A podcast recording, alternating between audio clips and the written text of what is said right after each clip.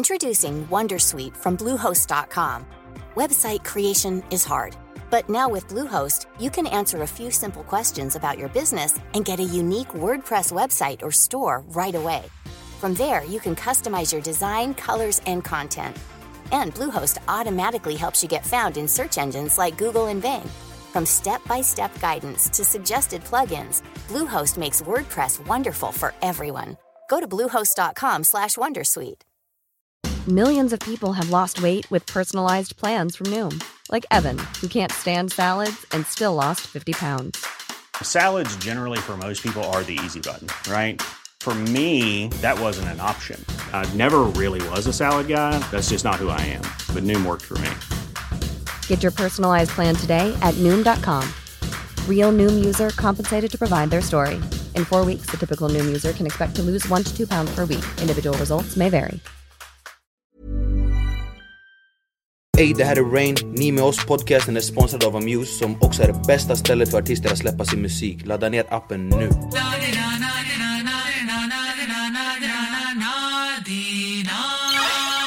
Tjo, välkommen till podden Ni med oss. Ni med oss. Ni med oss. Vi sitter på Scandic Malmö i Medborgarplatsen. Eh, vår gäst idag har samarbetat med artister som eh, Tupac, eh, Ice Cube, eh, L L Cool J och N W A. Massa mer. Han har gjort dokumentärer som Beef, The Carter, Tupac, Thug Angel och min personliga favorit eh, Thug Angel. Eh, välkommen hit eh, Quincy Jones den tredje, Q D three. Q D three i house. Hej! Delight! Medborgarplatsen, men jag är inte medborgare. Ja, men mycket bror. Ja, just det. Där är välkommen. Läget, man. Bam! Allt bra? Välkommen hit, bror. En ära att ha dig här idag. Tack. Faktiskt. Ära att vara här, faktiskt. Mm. Tackar. Det är helt sjukt. Jag, jag är liksom lite, liksom lite, jag är starstruck. Uh, Och sådär. Mm. Kul att ha dig här. Uh, vi ses. Alltså jag vet att du, du minns säkert. Du har träffat så många mm. människor mm. i dina dagar. Mm. Så, men vi sågs ju lite frekvent. Precis. På den gamla goda tiden. Jag vet inte, du minns nog inte. Men hur som haver så är det kul att se dig igen. Så här, vad är det? Ja. trettio år senare nästan. Minst. Minst, ja. Minst. Det var nittonhundraåttiosju när jag åkte därifrån. Mm. Och jag kommer, ihåg, jag kommer ihåg kravallen. Jag kommer ihåg den där sommaren när Stockholmsnatt kom och... Mm. Och jag kommer ihåg att vi såg den i skolan. Och jag hade träffat er innan när ni hängde där med klottrarna. De, med, ja. Med alla Sigurdis, de här. Sigurdis. Ja. Alltså, jag förstår. Såg alla de dagen. Är det sant? Ja. Fan vad sjukt. Så brukade ni, och så brukade ni vara ute för Orleans och, och breaka. Ja. Och ni hade så här små... Är du med? Ja, och tjäna ja, pengar. Men... Ni tjänade cash ja. Redan då. Så kommer jag ihåg att när man var i skolan så spelade de upp Stockholmsnatt med Pablo. Så var det din berättarröst liksom. Ja, just det. Ja. Det är helt sjukt. Fan, och vi, jag hade aldrig varit skådis. Vi visste... Jag, jag, Jag hade bara hört att de skulle göra en film, så jag ville göra musiken. Mm. Och så fick Staffan för sig att jag skulle vara skådis också. Så det var det, du vet. Mm. Det ser ut som en ledare, du ska vara med i filmen. Mm. Okej. Okay. Mm. Så att, eh, jag hade ingen ambition att vara skådis, det bara, bara Men hände. Du hade en sån där utstrålning i alla fall. Jag menar, back in the day så... Alltså, idag är det ju mer normalt, normalt att man är mix. Ja, just det. Eh, ja. Var man mix och hade blå eller gröna ögon, då stod man ut eh, ja. Rätt rejält. Ja. Och, och jag kommer ihåg, det fanns ju en sån här tanke om att om man var hiphoppare så var man antingen jävligt cool, eller så var det att det fanns, alltså det var det är inte som idag, hiphoppen var, då var det ju liksom, då var man gata eller så var man inte gata. Ja, just det. Och mm, alltså tid, när man tänker tillbaka så blir man såhär, shit vad gammal man är. Ja. Levinskis, eh, Sveavägen, precis. Lejonen, yep. Shit, eh, Subway. Det, precis, men det var, det var som vi, du vet, det var, det var en annan tid på det. Det var, alla i förorten kom in till stan på den tiden. Mm. Så att det var det som var så här. Det var så mycket energi, du vet. Det var mm. Alby, Fittja, Norsborg, ja, ja, ja. Rinkeby, Tensta. Alla stod på Plattan, ja. Eller i Kungsan, eller gick omkring i stan i grupper av typ tjugo, trettio, fyrtio pers. Ibland hundra. Mm. Ja, ibland hundra. Precis, mm. med så här ryggsäckar med grejer i. Och så sprang man. Så att, um, det var en livligare tid. Det kändes livligare som New York, tid. Det var urban, det var gata. Ja, ja. Det var gata. Och nu har det blivit mycket mer diskret och så här, fuck, du vet. Mm. Rinkeby en grej, Hässelby en annan sak. Mm. Och det enda som finns kvar egentligen från, eller, från dåtid till nutid är faktiskt klädstilen har ju kommit tillbaka. Bomba, Adidas. Jacka. Adidas. Och så, du vet. Adidas. Fila. Ja, ja, fila. Precis. Och sådär, mm. Helle Hansen jackor. Nike då, var det också inne då, eller? Ja. Det var mest Adidas. Det, mest Adidas, ja. Det var Adidas och Converse, maybe. Converse och Kalkanai löp. Senare. Ja, mm. ja det var i och för sig lite mm. senare. Men, eh, jag kommer ihåg när hiphop först kom, då hade man inte ens en stil. Det, och vi, ha, vi hade inte de där coola rörelserna, du vet. Det hade mm. inte ens kommit än. Det var bara, du vet, så här. Kostym, försökte se disco ut. Faktiskt. Sen kom Adidas och allt det där med Run D M C, du vet. Mm. Just det, precis. Vi var inne i hiphop när de hade fucking suits på sig. Förstår du? Shit. Uh-huh. Uh. När du säger det där, jag kommer tänka på en bild som du har när du står med Eazy-E och, och massa ah, andra ni har på. Jag vet inte om det är musikvideoinspelning eller vad. Ja, det var en musikvideoinspelning. Jag hade kommit till L A och um, jag visste ingenting om L A, jag visste ingenting om gängen, om hiphop, ingenting. Mm. Och de hade inte haft en superstjärna än. Mm. Och jag hade turen att bara landa i L A och träffa Dre och Eazy precis innan de gjorde N W A. Mm. Så bara, vi hängde, så jag, Ice Cube och Eazy brukar gå till varandras hus. Uh, alla bodde med sina mammor förutom Eazy, du vet. Mm. Så jag körde hem Ice Cube från studion och han bodde hos sin mamma och pappa, du vet. Så alltså, det är ändå sjukt. Så det var så här crazy. Så att alla jag jobbar med, du vet, jag såg dem växa upp. Dre, mm. allihopa liksom. Mm. Det är oh, som familj. Sjukt. Och hur gammal var du då? Då var jag, jag hade flyttat från Sverige precis en vecka efter Stockholmsnatt. Mm. Och um, sen flytt, bodde jag i Harlem och South Bronx. Mm. Först i ett år, ett, två år kanske. Och sen flyttade jag till L A. Så att... Mm. Jag var kanske Quincy... nitton år när jag, när jag tog den här bilden med Eazy och det. But I was fresh off the boat from Sweden. Yeah. Hey. Yeah. Ja men så Sweden, jag menar du, du bara försvann faktiskt. Ja. En vecka efter mm. filmen, bror. Vad hände? Jag kan inte berätta hela historien. Nej. Men, ja, men vi gör, ni med oss, vi med dig. Ja. Ni med oss. Men äh, det var dags att gå. Så att, um, ryktet på torget säger att du stack härifrån och hade bara några hundra dollar på dig fickan. Ja precis. Mm. Vi åkte härifrån och uh, jag flyttade in själv till Harlem, du vet. Och eh, jag var sjutton år tror jag då. Mm. Och bara, kom ihåg, jag kom till Harlem och, och, och eh, det låg en död råtta i min toalettskål. Du bara, ej. Ja, och sen det var så här skotthål i fönstren. När jag frågade han som ägde stället så här, som jag hyrde ifrån, så här, vad fan, vad är det här för hål? Här, det är bara barnen som leker. Jag bara, okej, okej. I know what that is. Det var, det var intressant och det var när crack hade precis kommit till New York mm. och AIDS också, så det var så här mm. det var början av en ny omgång ah. så det var så här riktigt racet i New York på den tiden också, åttiosex, det var liksom den vildaste tiden i New York. Jag bodde i Spanish Harlem, vilket är fortfarande den vildaste delen mm. när det kommer till mm. droger och mm. så här Jim Jones och alla de Jim Jones där. Och Barnes och alla ja, de där. Precis. Mm. Och så att det var en, jag visste inte att det var så här högtryck på gatan just då när jag kom dit. Mm. Och uh, så jag trodde bara att det var så Amerika var. Mm. Så att det var så här uh, instant så här uh, college education in the U S streets. Och när man är själv också, då måste man vara extra försiktig. Mm. Man kan inte fråga om råd eller rolla med människor så här. Man är själv från Sverige så bara okej. Okay. Så jag fick lära mig snabbt. Men jag tycker att det här är jätteintressant så som du förhåller sig med tanke på att du some coffee coming up. Ah, okay. eh, och, alltså det är jätteintressant med tanke på att det, det är ingen liten sak att din farsa är Quincy Jones the, mm. the Great eh, och som har gjort musik med James Ingram, ah. Perry Austin, ah. Shreya Garrett, Michael Jackson, Michael Bad, Jackson, Thriller, ah. Off the Wall. Alltså jag kan liksom bara rada upp eh, alla storheter inom musikindustrin. Mm. Och ändå så väljer du att eh, flytta härifrån till och bara på. Alltså det var inte det... val faktiskt. Okay, det var ja. någonting som gjorde, forcerade situationen. Jag är med, okay. Men eh, jag och min morsa hade ett helt annat liv än min farsa, du vet. Mm. Och eh, de kanske inte kom så bra överens. Mm. Så att i min, in my mind, jag hade ingen val. Du hade ingen val. Morsan hade ingen val heller. Så att, så att det var så. Okej, okay, det var så. Jag uppfattade mm. det fel. Mm. Men vad skönt att man fick veta det så. Ja, precis. För att din mamma Ulla är ju en gammal, vad, vad ska man kalla hon, en gammal, hon, är, hon var artist eller är artist, eh, modell och träffade Quincy ja. back in the days. Precis. Gamla goda tiden. Ja, nej, morsan, hon var, hon var modell och, eh, och free spirit så här. Hon mm. var så här jättetidig med så här hälsokost och, mm. och all, all, så här, lite mer hippie livsstil. Mm. Du vet, så att jag växte upp utan mycket regler, jag hade det så här skitlöst. Mm. Upbringing, du vet. Jag fick mm. vara ute sent och göra min grej. Så att, mm. eh, det hjälpte faktiskt när jag kom in på hiphop. För att jag hade redan utforskat hela stan, du vet. Man hade bra koll på olika delar. Och, mm. du vet vad jag menar. Ja, ja. I grew up fast så att jag fick bra insyn på kultur och allting mm. tidigt. Mm. Ja, men visst. Så, och, och det hjälpte dig väldigt mycket. När du säger att det hjälpte dig mycket längre fram i, i livet. Jag menar, du, du känns väldigt självständig. Alltså vi flyttade varje sju månader när jag var liten. Det var så. Så vi har bott i alla orterna, i alla i stan. Ja, mm. precis. bara i Stockholm, sen kanske lika många gånger i Amerika. Mm. Så att varje gång man flyttar så måste man uh, you have to you have to deal with the neighborhood. Okay, ja. Så att varje gång jag flyttade så blev jag lite bättre varje gång på att adaptera till ett nytt område. Mm. Jag tänkte okej, okay. Och det var så jag började hänga lite på gatan, för att när man kommer till en ny skola då är det alltid det är de som är värst som flyger på dig först. Precis. Så när jag flyttade efter tredje, fjärde gången så tänkte jag okej, okay, nu när jag kommer till det området då går jag direkt till dem. Okay. Ja. Så att på det sättet så började, lärde jag mig känna alla de som var på den nivån, mm.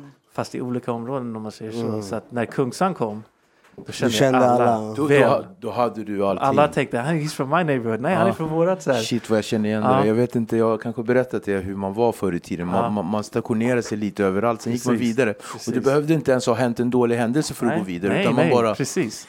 På tal om spiritual precis, soul. Precis, och det var, jag tror att det hjälpte mig när jag gör dokumentärer till och med nu, för att det, det kan bara dropship me anywhere och eh, ge mig typ två, tre dagar så, så har jag lärt mig strukturen om området och lärt känna människor och fått deras tillit eller vad heter mm. det? Trust. Trust, ja, tillit. Så, att, um, så det, det, det var jobbigt när jag var ung, men det är skitgrymt nu för att mm. du vet, man blir som en uh, chameleon, man kan lära sig och adaptera snabbt. Mm. Sånt. Mm. Wow. Och sen var det liksom Sverige, tack. East Coast, Harlem, Bronx, vilket är två olika helt olika saker. Mm. Och sen söderort, vet. Mm. Och sen L A, South Central. Så mm. att det var mycket och, och men nu är det liksom, nu kan jag åka var som helst i världen, Paris, orten överallt och jag känner mig hemma. Det är en vibe eller? Ja, alltså, så här. Precis. Ja. Precis. Men ändå, det måste ha varit en stor omställning för dig att att liksom från förorterna här och flytta till Harlem i, mm. i, i New York. Alltså man tänker inte på det på det sättet när man är mm. ung. Man, jag tänkte så här, okej okay, nu åker jag till där hiphop kom från. Mm. Jag märkte inte råttorna. Alltså jag kommer ihåg när vi var i Bronx. Alltså det var, vi var tvungna att lägga mat. Jag sov på golvet där hos en polare g- ganska länge. Mm. Och det var så här stora råttor. Alltså största, du kan googla, uh-huh. kolla, googla uh-huh. the rats in New York were damn near as big as the kids, you know. Oh. U S A, de ska alltid vara värst där. Så man hör dem hela natten så här, så de kryper omkring, så vi la så här matbitar så här någonstans långt bort från sängen eller golvet där jag sov så att de inte skulle komma till oss. Fan vad äckligt om det var. Men jag tänkte inte på det för att, eh, okej, okay, när jag gick ut på våra kvarter, vi var i South Bronx och eh, framför affären så står Melly Mel och bara hänger, mm. du vet, Cowboy från wow. Furious Five, ah. The Rocksteady Crew var runt hörnet. De bara chillade. Rocksteady Fat Crew. Joe när han var liten var runt hörnet. Greg mm. Nice and Smooth var våra grannar. Så att ah, när jag gick ut, alltså för mig, jag var salig. Jag tänkte inte på allt det där. Det var mm. folk som blev skjutna i våran byggnad, jag bara tittade förbi allt det där. För när crack hade precis kommit mm. och Larry Davis och alla de där stora drug dealersen mm. var precis, de kontrollerade våra block. Mm. Mm. But uh, somehow I missed all that. Jag, mm. jag, det tog inte på mig alls. Jag tänkte bara så här, musik. Mm. Och där är Melly Mel, fuck all this other stuff. jag, jag såg en grej. Jag såg att um, Marlon, vad heter han? Marlon Brando. Marlon vet Brando. Att han hade gett dig tips här, ja. om vad heter det. Kan man orka, pallar du dra den vad han sa till dig? Pallar du berätta? Uh, ja, han hade, han hade, du vet, min farsa. Han, han hade spela tips alltså. Ja, Marlon Brando, stor skådis, självklart. Um, han hade min, min farsa hade gjort honom en tjänst, så han ville betala tillbaka honom genom att ge mig så här lektioner i att vara skådis, även fast jag inte hade, det var, det var inte min grej, men du vet, just because I was a big deal, du vet. Yeah. Så att um, och så sa, så sa han så här, riktigt skådespeleri, jag ska berätta vad det är för någonting. Det är när du går ut på kvällen, din fru är hemma, du går ut, hittar en skitfin tjej så här, och så kommer du hem fyra på morgonen lite halvfull med så här läppstift och grejer så här. Och så, och så den ursäkten och skådespeleriet du gör för att komma in hem igen och få din fru att vara lugn. Du vet, åh oh, vad glad jag är att se dig. Fan, jag gjorde illa mig i benet. Du vet, jag gjorde någonting, jag är så glad att se dig. Sådana där grejer. Och då sa han, det är det, det, det som är skådespeleri. Du vet. Det handlar inte om att ta en klass. Det handlar om att ta livserfarenheter och hassla sig genom situationer. Nemos. Ja. Värsta tipsen ändå. Det var ändå... Det, tips. Och jag menar, alltså don't go play on your wife, that's not the point. Det handlar bara om att, du vet, alla har gjort såna där mm. små grejer, och det är det som är skådespeleri. Så är det, det är därför jag tror folk från gatan är bra på skådespeleri, för att mm. de, de har varit i situationer där de måste hassla tänka det. Snabbt och hassla, precis. Exakt. Mm. Mm. Alltså att träffa personer som Marlon Brando, alltså lite så här, och det var ju, det var ju din, din vardag. Eh, Eller? Ja och nej. Alltså, ja, jag var nej. ju här tills jag var sjutton. Mm. Och sen flyttade jag ut. Mm. Så jag, jag bodde inte hemma i Amerika på det sättet. Nej. Förstår du? Jag förstår. Mm. Och din, om vi går in på din pappa lite, hur, hur var det, er relation? Den är ju jättefin idag så som jag kan se. Men jag är en utomstående. Men hur var er relation? Alltså den är, den är bra nu. Mm. Och eh, när jag var liten då fick jag typ så här um, tre veckor om året där jag brukade åka på vintern eller sommarlovet. Mm. Någon utav dem till Amerika och bosfarsan. Och det var då jag fick den här invigningen i Hollywood och allt det där. Mm. Och eh, det var intressant för att eh, man tänker inte på hur, hur annorlunda det är från vanliga människors experience. Mm. Så jag pendlade mellan orten och det där. Ah. Och det var så här, du vet, när jag kom tillbaka så berättade saker som hade hänt där. Det var, de har så här en grej som heter videospelare. Man kan stoppa in en film i en liten bandspelare så spelar en video. De bara, shut the fuck up. Så här. Och folk brukade tro att jag ljög mycket. Oh. För att ja, jag träffade Run D M C och Michael Jackson. De bara, brorsan, du bor i Farsta, okej, okay, ta det lugnt. Förstår du? Och så till slut så slutade jag prata om det. Men och bara tro så här, it makes you question yourself. Mm. För att det var så långt från realiteten här i Sverige. Mm. Hela Sverige, inte bara orten. Ja. Så att för mig så var det så här, det var två extrema liv, mm. olika liv hela tiden så här. Mm. Men jag tror att det är det som har format uh, mina kreativa sensibilities idag. Mm. Att jag kan göra filmer som båda sidorna förstår. Jag kan göra musik som båda, du vet, menar, mm. att man kan berätta kulturen på ett annat sätt. Till mm. exempel Ice Cube. Mm. Uh, nästan alla som blir förmedlare för kultur eller orten eller någon sån här grej, Uh, de hade någon slags duality i sin ungdom. Så kollar du på Diddy, han gick i privatskola, mm. så här, Kanye, han mm. har bott i Kina, ah. um, han är så här, engelsk professor, mamma, du vet. Uh, Ice Cube hade två föräldrar, men han gick i skolan, vilket är ovanligt. Mm. Och han gick i skolan in the valley. Mm. Så det är alla de som fick se båda sidorna som, som kan förmedla mellan de parterna. Man säger också, så. Ja. Liksom den. Så det är de som blir budbärarna för kultur oftast. Till exempel Nas också. Hans mm. pappa åkte runt världen och spelade jazz. Mm. Så att han hade en större syn av världen. Mm. Så att jag tror att intressant. Det är någonting med den här kopplingen när folk får, får komma ut lite och sen kommer tillbaka och mm. åker fram och tillbaka. Så jag tror att det gör att man Man, man vill berätta man. för båda sidorna vad som händer hela mm. tiden. Så här. Känner du att du är en person som vill berätta saker för folk? Verkligen. Du, eller hur? Mm. För då tänker jag så här, den här berättelsen. Berätta lite om Fresh Prince of Bel Air. Det är ju en, ah. det, det är en berättelse. Hur kom ah. du in i den här van? Så att, det var när jag precis hade flyttat till Amerika. Mm. Då, mm. Till, till Los Angeles. Då var jag kanske nitton. Mm. Och det var en kille som hette Benny Medina. Benny Medina. Ja. Och det är hans liv Fresh Prince handlar om. Okej. Okay. Okay. Och uh, han, han var... Det är en riktig historia. Han, var, han bodde i en hood. Mm. Washington Heights. Jag tror han var... Jag tror inte han hade föräldrar ens. Det var någonting med hans föräldrar som hade hänt. Mm. Fosterhem bodde han i... Och så var någon... Benny Med- Motown, Benny Medina, ah, eller? Eller Benny Medina, han är J-Lo och Mariah Careys manager. Precis.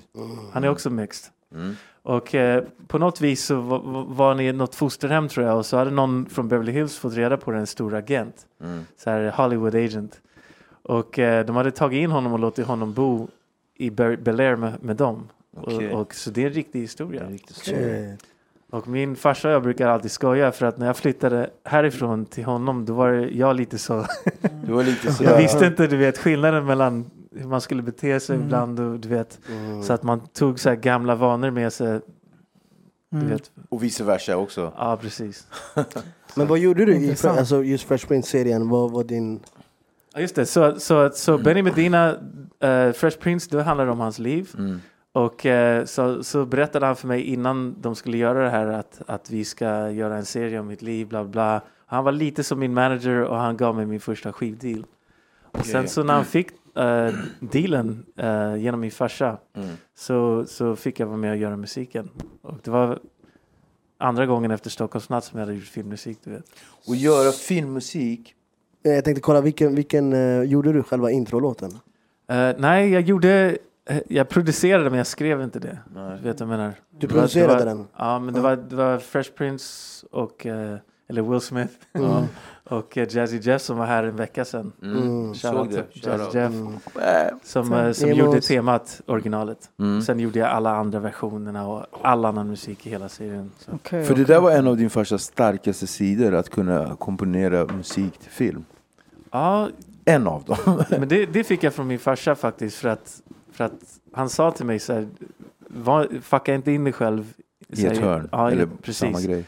Um, så so be versatile. Så mm. fort de tror att de vet vem det är, gör någonting annat. Så, här, uh.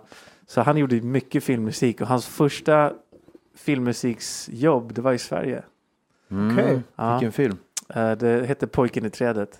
Okej. Okay. Mm. Har inte jag hört talas om. Precis. Det borde jag göra. Så han bodde här en liten stund när han gjorde den filmen. Det var så han kom in i Sverige. Och mm. Så han älskar svensk kultur också. Men mm. det var, i alla fall så fick jag det jobbet av Benny Medina. Mm. Och, um, och det var intressant, för det var ju första gången som, som det var så här hiphopmusik på tv. Mm. På det sättet. Började det bli rumsrent? Eller... Ja, fast jag, jag känner ändå att vi på den tiden, att det var ganska autentiskt. Vi har ju Scratch och James mm. Brown. Och, ja, ja. Jag ska säga sample där. There were scratches and samples. Det hade ja. man aldrig hört på tv förut. Mm. Så, att, um, så vi experimenterade, men vi var nitton, du vet. Jag var nitton i alla fall, så att du vet, det är så mycket kontext man inte tänker på. Man bara gör sitt jobb. Man bara gör det. Men det var kul, det var skitkul alltså. Mm. Det är en fett... Jag, jag kommer ihåg när... Will Smith gjorde sin audition, jag var där. Så jag såg hela allting börja så här. Ja, vad skönt. Ja. Det är ju en jättestor serie. Alltså. Många vi, vi är uppväxta med, med den där serien. hundra procent. Ja. Och man kommer alltid ihåg intro till den också. Ja, ja. Det är liksom... Jag kommer ihåg när man, sa, när man gjorde sin tid på häktet så här, så... jag var där. Och så when I did a bit, så, satt, så hade jag alltid min så här, Iceberg Slim-bok. Och, och eh, käkade middagen. Och sen så vid fem, precis kom när man hade fått, då, då kommer den vid sjutton. Mm. No, this is a story about mm. den där tjugo. Man blir traumatiserad. Jag kommer ihåg första gången när jag fick videokassetten utan musiken för att skåra, jag sätta musik på den. Mm. Jag såg, man kände på sig att det skulle bli det en hit, blir... för att det var så naturligt.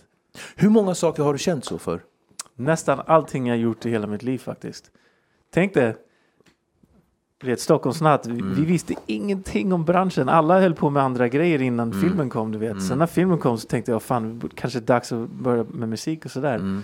Och, um, och magkänslan ledde oss till att första låten vi någonsin skrev i vårt liv mm. blev Stockholmsnatt, en hit. Mm. Och det var en rocklåt liksom. Det var svir, fyra svarta killar från olika orter som gjorde en rocklåt, och vi tänkte aldrig på det. Nej. That's how hungry we were. Mm. Vilka var det? Det var du. Vilka var det? Det var du? Stockholmsnatt. Det var jag, Carl Dajal, uh, Chris Lancelot, Lancelot på den tiden. Han är ett geni, Chris mm. Linder. Chris Linder, ja. Och sen Dele scratchade. Dele. Och sen var det en kille från, det var Ayos lillebrorsa, äh, storebrorsa, Tony. Mm, Tony ja. Som jag hängde med innan filmen. Gitarrist. Precis, ja. Han var gitarrist. De kallade mm. honom för Tenstas Jimi Hendrix. Han var helt galen. Han var Shit. helt galen. Alltså, han var odjur. Och sen Stefan Ekebom och en kille som heter Kasper som är, som är svensk. Mm. Men han var den enda svenska. Så det var Four Brothers, you know what I'm saying, som gjorde mm. den musiken, och, och vi tänkte aldrig på att det var att det var rock eller någonting, vi bara körde på. Tänkt, Stor har gjort om den också mycket senare, den låten. Det var Stor som gjorde Stor den. Stor har gjort den, Stockholmsnatt. Shout out till Stor, men that dude, han är Stor. Såg inte vad Stor. Ni måste med på så mycket bättre nu. Nej, Stor är grym, han är grym, han är, han är grym. Han är real smart guy. Han yeah, är visionary också. Ja, yeah, han är tung alltså. Verkligen. Shout out. Mm. Men kan, kan du inte fråga någonting om Tupac? Alltså det kommer. Tupac kommer, men lite innan Tupac. N W A, eller? Ja, precis. Vad hände med det med samarbetet med Ice Cube? För jag läste intervjuer och du har varit väldigt öppen med att han inspirerade dig ja. jättemycket.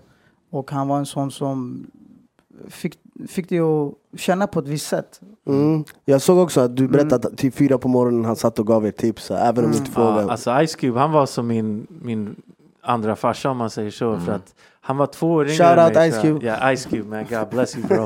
For life. Jag hoppas han ser det. Ja. Men skickar det till honom så. Ja, ja.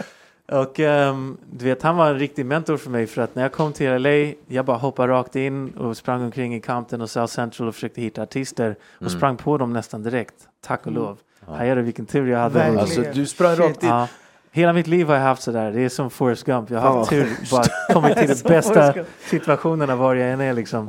först i New York var det Tilla Rock som var första rapparen på Def Jam, så det var så här historia varje gång. Mm. I alla fall, um, och uh, så, så träffade jag på Dub C, och Dub, Dub C, C intresserade mm. mig till Ice Cube som bodde ett kvarter från honom i South Central. Ah. Och de hade så här... Uh, Ice Cube hade två föräldrar, så det var mer så här rent och städat hemma hos honom, och han hade en farsa som var ganska ordentlig. Mm. Medan Dub C och uh, Crazy Tunes, vilket var mina partners, Crazy Tunes was my production partner then, det var motsatsen. De hade så här neighborhood crip i sovrumsväggen så här med graffiti, du vet, och, och det var så här cool. Jag brukar komma förbi och knacka på dörren när han fortfarande hade mm. så här crackproblem och fråga efter, du vet, det var så här street street. Wow. Och um, de hade en kille vid dörren. It was like real crazy. Mm. L A när den galnaste perioden var, så att vi fick kolla ut genom fönstret hela tiden. Det var så här nojigt. Mm. Mm. Så att så i alla fall, så vi hängde på det kvarteret, och det var där nästan alla första ronden av L A's legender kom ifrån. Mm. Vet. Så i alla fall Ice Cube, när vi var i studion, de sa till mig så här: om du ska jobba med honom, du vet, om du är fem minuter sen, that's it. Du kommer inte jobba med honom. Ja. Du måste komma f- före, och du måste ha allting klart, annars kommer han bara pull the plug mm. och det kommer inte bli någonting. Han är som en general. Mm. Och då tänkte jag, shit, så alla var rädda för det. Så, här, så jag kom dit tidigt och var alltid prepared. Så att, um, och uh, han hade checkbok med sig, så att när vi var klara så okej, okay, here's a check. Han gjorde allting själv. Mm. Wow. Till och med att, kommer ihåg när vi var i studion så här, så kom han in, han och D J Pooh. Mm. Så kom han in och shit. Så var de så här lite halvfulla en kväll, och så bara, ja, vi ska göra en film. Jag bara, ja, yeah, okej. Okay. Friday. Så här, ja, precis. Mm. Den handlar om Poohs liv så här på Figueroa, du vet, och det ska vara en stor kille som knockar alla, ja. Sen ska vara ja, där. Så förklarar de hela filmen, och de garvade och bara spelade små pjäser, scener från filmen så här innan de hade gjort den. Mm. Och sen ett år senare så kom den ut, och vi bara, damn. Så här, shit, de ljög inte typ, ja. Eller? Så Ice Cube satte upp pengarna för den filmen. Mm. Hälften av pengarna, Priority satte upp andra halvten, och så skrev han lite av filmen med Pooh mm. och producerade den och sådär. Så att, you know, han var typ tjugotre tjugofyra. Mm. Så, så att vi såg upp till honom, han kom till studion i tid, allting var så här super business. Väldigt professionell. Ja, och mm. han hade till och med så här, alla hans lyrics var utskrivna i pärmar. Mm. Och ingen på den tiden visste vad en så här skrivare var för dator. Det var, mm. alla skrev bara för hand. Han kom med så här, vad heter det? Printade texter, och folk bara, vad fan är det här? Vad är det för dator? Ja. så, så sa han så här till Lynch, bara, här är din text, här till Jojo, här är din. Han skrev åt alla. Och det var så han gjorde för N W A också. Mm. Han skrev allas texter. Så att, så att det är svårt för folk att, att föreställa sig, men Ice Cube som en sjutton, arton, nitton, tjugo-åring, alltså det var liksom, det var som att snacka med en färdig businessman liksom, mm. så här experienced.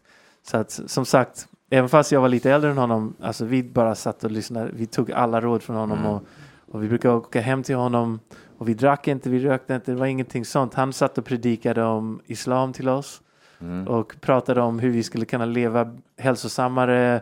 Och ibland så när vi var på så här, gjorde så här upp, vad heter det, performances, mm. gjorde shower och sånt där, ibland brukar jag göra beats. Mm. Så vad heter det, så brukar han ta tjejer från lobbyn som ville så här vara med honom. Så tog han upp dem till rummet och predikade till dem. Shit. Fattar du? Så att jag hade den bästa mentorn i världen, för att han var så här riktig role model, du vet. Mm. Han tog upp tjejerna och bara, ej, du behöver inte hålla på med det här. Så här. Men, men eh, den här bilden, eller det är så han, han faktiskt är. Ja. Eh, tror att det är en rättvis bild som folk har av honom utifrån? För att jag tror att många uppfattar inte honom så här. Nej, men jag tror nu gör jag det, för att kan man göra en låt som Fuck the Police mm. och sen göra Are We There Yet? Mm. faktiskt, faktiskt. Att de lät honom göra en film till no. säger till mig att folk förstår att han är en annan slags människa. Mm. Du vet. Han är en av de eh, low-key. Mm. Han är en av de som tjänar mest pengar inom hiphop. Han mm. tjänar ju nästan lika mycket som Dre, för han gör så mycket filmer och sånt där. Ja, precis. Så folk glömmer bort hur stor han är egentligen. Mm. Och han är ju verkligen high level. Han är ju fyra, fem filmer om året. Mm. Ja. Så att uh, he's, he's, han är... Alla, nästan alla jag jobbade med, de är otroliga människor, human beings. Tupac, Ice Cube, mm. allt det där. You know? Mm. Och uh, de från old school som Dre och Ice Cube, de är fortfarande så här down earth. Ingenting mm. har ändrat sig, same, same motherfucker. Mm. Bara stenhård arbetsmoral och bara jobba. Ja, och schyssta människor liksom. Mm. Så här, down to earth, you'd be surprised. Mm. Om Dre, om du textar Dre och han glömmer att texta tillbaks på en dag, så bara, oh, I'm sorry man. Mm. Så här, ödmjuka. Yeah. But you like the same motherfucker too. Eller yeah. hur? Yeah. För att du verkar yeah. också så här. Ja. Med tanke på att de här människorna som du pratar om, som du har träffat, du, du trycker ödmjukhet inför vilka de stora och fina människor och, ja. och det gör ju dig till en sån person med tanke på att de, eller? Ja, men det, man, man tar ju efter sina förebilder. Farsan mm. är också ödmjuk. Mm. Mm. För jag vill ju tacka dig för att du kom hit. Som fan. Det betyder inte att vi ska Ni avsluta den här grejen. Det var okay. inte så jag menar. Men det var, du bara, hey this guy, what the fuck? Utan för att det, för oss är det väldigt, väldigt stort att ha det här. För mig personligen alltså, det är wow, nästan. En nära toast for that shit. Bam! Skål. Och så. Skål, grabbar. Ajde. Bam. Arash, kan du visa din tatuering bara snabbt? Kan du visa den? Visa den. Bang. Yeah. Hey. Ska vi gå in igen? Nej, ah, vänta. Ah, Richard Pryor. Alltså en av mina stora idoler är faktiskt Richard Pryor. Har du träffat Richard Pryor? Komikern. Jag har träffat Richard Pryor. Jag har faktiskt en bild med honom när jag har värsta afron och Raiders caps här. Är det så? För att grejen är att en, en av, alltså, jag är en Richard Pryor-fan. Det går inte en dag i veckan utan att jag kör en av hans uh, stand-up performances. Han, han är, he's the Tupac of comedy. Förstår du? Hur var han som person? Uh, så, så, så min morsa dejtade Richard Pryor. Det är sjukt. Ja, så de brukade hänga till och med i Europa. Fast jag var, du vet, jag var så ung då. Så jag kommer mm. inte ihåg så mycket. Men när jag träffade honom efteråt, då hade han fått Parkinson's disease eller någonting. Så han var lite så här... Mm. Lite foggy. Mm. Men en, han verkar cool. Morsan diggade honom stenhårt. Hon sa mm. han var skitkul. Lika rolig personligen som han var på scen. Mm. Så att, men han är legend alltså. Jag vet inte om folk idag vet vem han är. Folk, men han är alltså, det är många som sover på Richard Pryor. Googla Richard Pryor mm. and just look at any of his stuff. Han är liksom gudfadern av... Alltså han var före sin tid och, och han var väldigt modig och han sa the N-word just like that. And, mm, och du vet, han gick in i svarta, han gick in i vita, han gick in i alla kineser. Han gjorde oh, hus med kineser. Så att eh, Richard Pryor, that's the shit. Och jag är väldigt så här, jag, jag blir så avundsjuk och imponerad. Jag önskar att min mamma hade dejtat Richard Pryor. Min morsa har faktiskt bra smak om man säger så. Ja. För att hon har, du vet, varit med väldigt intressanta människor i sitt liv. Mm. Väldigt alltså, otroligt. Så här, legender. Ja, legender som tar risk så här, mm. så här. För det är ju lite risktagare mm. dessa människor mm. sticker ut och mm. speciellt en tid, jag menar, jag tänker på din, på din far eh, att vara femtio-sextiotalet mm. göra det där omvälvande han gjorde så här, med Sarah, Sarah Vaughan mm. och yeah. You got me? Yeah. I'm like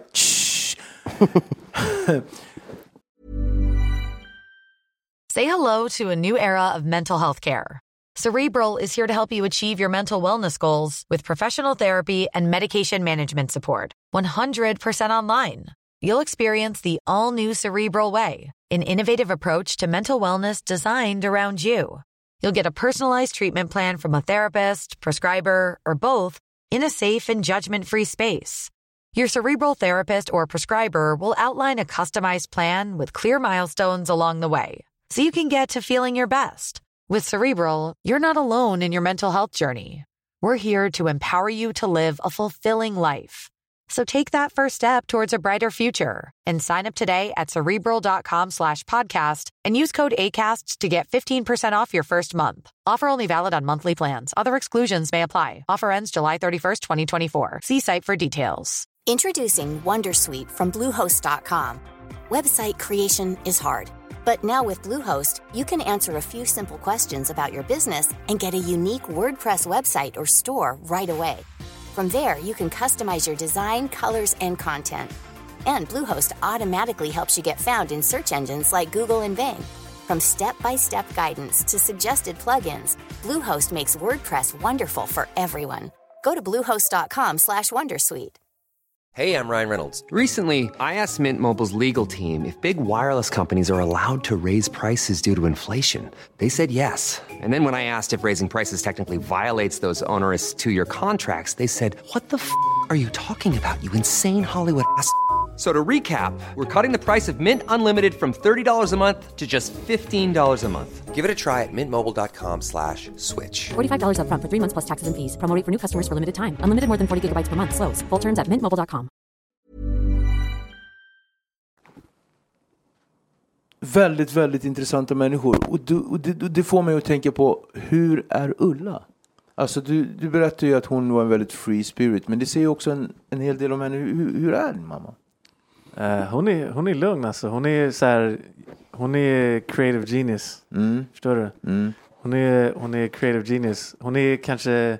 Hon är sjuttiofyra nu, sjuttiofem.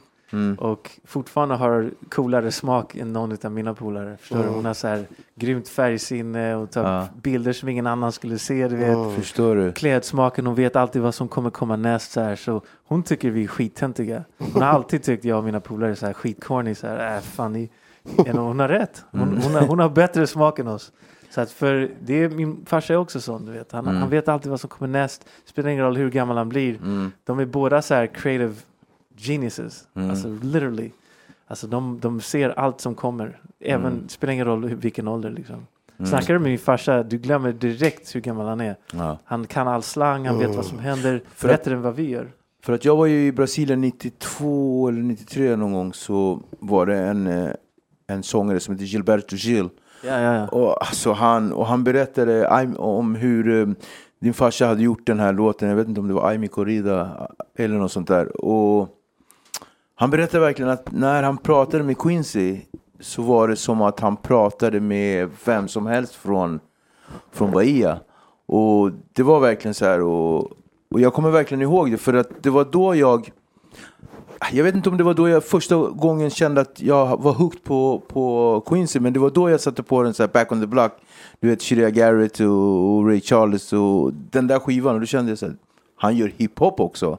Mm. Alltså, ja, det var rätt. James Ingram rappade på... James Ingram rappade, man bara, Jamo be there. Alltså precis. Jag bara, vad är det som händer? Ja, Victor, han kan sin grej i alla fall. Michael precis. McDonald, alltså jag bara, vad händer? Mm. Hur, alltså inte hur, det är så här, wow! Mm, men min, min saken med min farsa är att han, han kommer från en ganska ovanlig familj mm. på det sättet att eh, på den tiden han växte upp, det var nittonhundratrettiotre eh, during the depression in fucking Chicago. Mm. Fattar du? Det, det blir inte värre än så någonstans. Värre. Det är lika fucked up som ett krigsland. John Dillinger. Ja, precis. och, eh, och oavsett, hans mamma pratade, hon var den första svarta kvinnan som gick till Boston College. Mm. Boston University, förlåt. Mm. Så att hon pratade, jag tror, minst sex språk. Mm. Och hans pappa, han var inte så här super scholastic, men han var, han var snickare som jobbade åt svarta maffian. Men, men han, var, han jobbade hårt. Mm. Och så, så, så nästan alla mina pappas eh, systrar och bröder gör någonting stort. Mm. För att de såg work ethic och mm. sen såg de intelligence. Och mm. det var ganska ovanligt att ha två föräldrar också, fattar du? Mm. Så att um, så att uh, så att han de fick någonting i blodet som Bam. gjorde att alla, till exempel min morbror Richard Jones, du kan mm. googla honom. Han är han är en Supreme Court judge. Förstår du? För, you know, like okay. one of the top judges in mm. America. Mm. You know, och uh, så att så så det det, det är någonting uh, i generna där alla fick extrem intelligens och mm. så här social intelligence också. De kan bra, bra med människor, men också så här superkreativa och intuitiva. Min farsa kan nästan spå. Han kan se saker innan de händer. And he had that Midas touch too, ja, eller hur? Men det kommer därifrån. Det kommer därifrån. Man, det, man tänker sig inte till sånt, det kommer bara. Det kommer bara. Mm. Så att, och det, det, det tror jag ligger i familjen faktiskt. För kollar du på alla som jag satsade på i min karriär när det kom till musik. Jag hade ingen manager, och alla jag filmade innan de blev kända, det är nästan som nummer ett mm. på varje år mm. i mitt liv, fattar mm. du? Och det var ingenting som vi skrev ner eller visste, eller det fanns inte ens det internet, en det var bara känsla. Ja. Hej, satsa på New York då. Precis. Och hey. Det viktiga är, det är att inte lyssna när folk försöker hejta. Uh. Det ligger också igen, okej, okay, fuck you, så jag tänker göra det här ändå. Och varje gång man gör det ändå, då händer det någonting grymt. Mm. Men är inte det svårt? Uh, jag tror det, men, men, men uh, min morsa när jag var ung, så här, jag fick inte gå och köpa samma kläder som andra hade på sig. Jag fick inte. Så var det ett mode med stuprörsbrallor, så här, nej, du får inte köpa dem. Vad vill du ha? Så här, sa hon hela tiden. Så att jag fick inte följa normen. Jag fick inte. Jag fick inte ens ta hem så här super... Inte för att jag inte fick, men det gick inte så bra när jag tog hem så här vanliga... lagom typen, du vet. Average. Hon ville att jag skulle alltid pusha och trycka och känna efter och hålla på sådär. Så att, um, so I was just raised not to even Jag, jag fick inte ens ha det där i blodet. Mm. Fan, grymt. Mm. Wow. Fett intressant alltså. I'm exhausted. Allting hemma hos oss var så annorlunda att folk brukar komma hem och bara, fan är det här? Mm. Vi hade inte så mycket möbler, allting var på golvet, du vet, så här. Så det var så här indiskt och allting var annorlunda. Så att det var, så att jag, jag hade ingen chans att uh, försöka vara normal på det mm. sättet. Okej. Okay. Mm. Ja, fan. Um, om vi spolar fram tiden till där du producerade den där tiden med Cube och de här. Du har en halvsyster, Kidada. Mm-hmm. Och hon var ju tillsammans med Tupac då. Ja. Och det var så du lärde känna honom? Om ja, jag har rätt, ja. Eller? Jag skulle ha jobbat med Tupac innan det. Och det var när han skulle göra den här rollen för Men's Society. Ja, som så, han inte fick. Ja, precis. Ja. Men det hände den dagen jag kom dit. Ja. Så ringde de mig och sa, yo, Tupac är här och jag tycker han vill ha någon som gör beats. Jag tror du skulle passa bra med honom så här. Så kom hit så får du jobba med Tupac. Och det var innan han var känd. Mm. Så det var, it wasn't a big deal yet. Mm. But I liked his music. Så jag åkte upp dit. Packade upp bilen med alla mina grejer. Och så kom jag dit. Så var det en massa glas på golvet. De bara, han har stuckit. Jag bara, fan hände så här. Ah, han tappade eller? Han slog ner eh, regissören. Precis. De var rätt för de där bröderna va? Ja, ah, The Hughes Brothers. Ja, ah, exakt. Och jag gjorde de- filmmusiken åt deras första film, Menace Society. Mm. Oh. Och så började jag jobba med Cube faktiskt. Ice Cube. Okay. Mm. Så, så då kom jag dit. Så, jag fick, jag, så, så, så, så fick jag bara träffa Tupac lite snabbt då. För han var på dåligt humör och... Mm. Och där blev en jidder. Och sen så andra gången det var min syrra som intresserade oss. Mm. Och du har ju eh, producerat eh, låten To Live and Die in L A. Yes sir. Yeah. Fet grej alltså. Nemos. Nemos. Alltså om jag... Du, jag växte upp med Tupac. Lyssnade på hans musik. Kan säkert alla vi i det här rummet som har gjort det. Och... och jag vet inte var jag ska börja, men när du tänker Tupac, vad är det första som du tänker på då? Um, jag tänker på integritet. Mm. Han är, han, Tupac, hans integritet var the superstar. Mm. Allting annat kom från det. Du vet. Mm. Du vet, man träffar vissa människor, man känner, okej, okay, den här killen kan jag lita på. Speciellt om man har lite erfarenhet så här, med streets och sånt där. Så, som du hade. Ja, man känner på sig om, om någon är så här riktigt real, du vet. Mm. As a human being, not like street, just as a human being. Och eh, så fort jag träffade honom bara, shit, he's a real one. Mm. Han hade det där verkligen mänskliga, du vet. Mm. För att eh, jag såg på någon eh, intervju på YouTube när du sitter med din pappa och mm. sen är det en kvinna som intervjuar dig. Ja, just det. Mm. Mm. Mm. Och eh, då säger du att eh, du, du gav en jättebra jämförelse. Du sa att eh, när K R S One gjorde sin första platta så mm. stod han där med en Mac ten och sen typ sin andra platta då sig, ja. Hade han en eh, lärare skulle han ja, vara lärare. Precis. Och du sa att det var det var ungefär så med Pac också. Att det var hans plan lite. Att hade han levt i några mm, månader till. Alltså, don't, don't make me sad now, but det är sant. Mm. Det är mm. så för att um, Tupac, du vet, han har ju han och jag hade faktiskt ganska lika liv i och med att Flytta eh, vi mycket. flyttade mycket. Mm. Ja. Mm. Och det var så här, man hade inte den här, ah, nu är vi hemma. Det var aldrig så. Det var alltid tss, så jäktigt. Och, och um, så, um, uh, damn, what was the point? Frågan igen? Eh, nej, men eh, i och med att det här med att han var nära på att ändra sig. Hade du sa att hade han levt i några månader till. Så att han, han lärde sig att adaptera och vara en kameleont. Mm. Um, så varje gång han flyttade så blev han där han bodde liksom. Mm. Så att det var det som säkert ledde till att han blev en grym skådis. Mm. Så att jag tror att um, uh, that was the question. What was the question? It wasn't a question really. Nej, men frågan är du, du sa ju att hade han levt i några månader just det, till just det, just det. Hade så han att, ändrat på sig och inte varit att, den här thug så life. Så jag tror att han tog på sig den här thug life uh, rollen, rollen. Mm. För att få de som behövde hjälpen mest att tro på honom och känna mm. att, att han fattade dem. Mm. Så han gjorde det, okej, okay, nu ska jag berätta för er vem ni är. Så att ni förstår vem jag är, fattar mm. du? Och sen när ni förstår att jag har ert bästa intresse, då, ska jag vara mig själv. Då kommer jag vända, precis, då kommer jag bli mig själv och då följer ni med redan. Mm. Och, och då blir det så här för mig, om jag ska gå in på djupet, men det var så som jag tänker nu, så här, Machiavelli, Niccolò Machiavelli, han tog ju namnet ah. från en ah. eh, diplomat från Italien som eh, använde machiavellism som sin, från boken Fursten. Och, och, och det är lite så att man blir så mystisk. Man tänker, wow, Tupac, han var verkligen one of a kind. Mm. Jag menar, att använda ordet Machiavelli, eller namnet Machiavelli, mm. och sen ha det här sättet att uppföra sig på. För det, mm. det är ju manipulativt fast med, för en god sak. Mm. Ish.